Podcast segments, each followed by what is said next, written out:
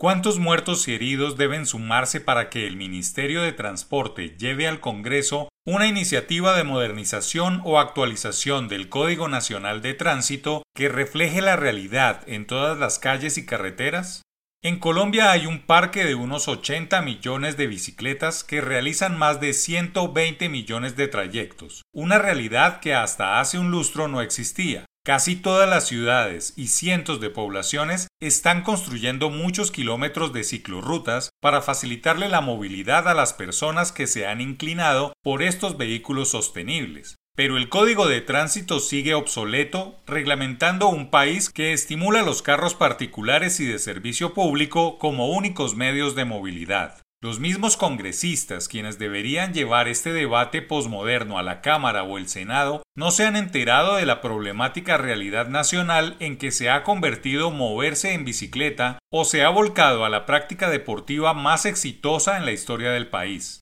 Quienes practican el ciclismo o lo usan como medio de transporte para ir a su trabajo requieren unas autoridades de tránsito y unos legisladores preocupados por lo que está sucediendo en las calles y carreteras con la seguridad, máxime cuando el aumento de accidentes leves y fatales ha aumentado. La policía de tránsito, máxima autoridad en las carreteras, más los guardas de tránsito donde existe esta figura, deben actuar frente a la problemática en aumento. Pero el código que aplican está pasado de moda y no interpreta la realidad nacional. No pueden hacer partes e infracciones a los ciclistas temerarios e imprudentes que invaden carriles, ni mucho menos pueden castigar de la misma manera a los conductores temerarios de carros y motos que están sembrando de cadáveres las vías. Lo primero que debe hacer el Ministerio de Transporte, máxima autoridad de movilidad, es actualizar el Código Nacional de Tránsito en el articulado o dimensión respecto a la movilidad en bicicleta.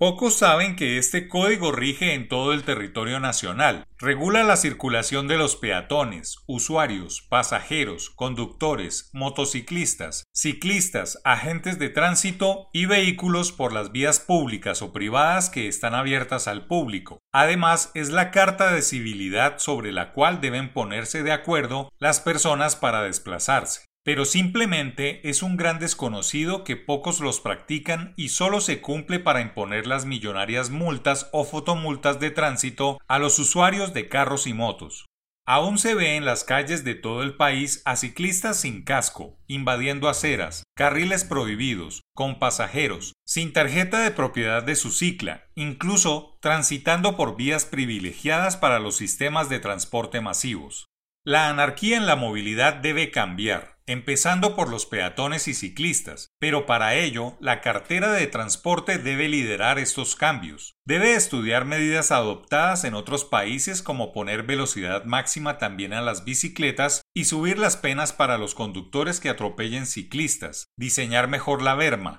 esa parte de la estructura de la vía, destinada al soporte lateral de la calzada para el tránsito de peatones, semovientes y ocasionalmente al estacionamiento de vehículos y tránsito de vehículos de emergencia, no como un carril de motos y bicicletas.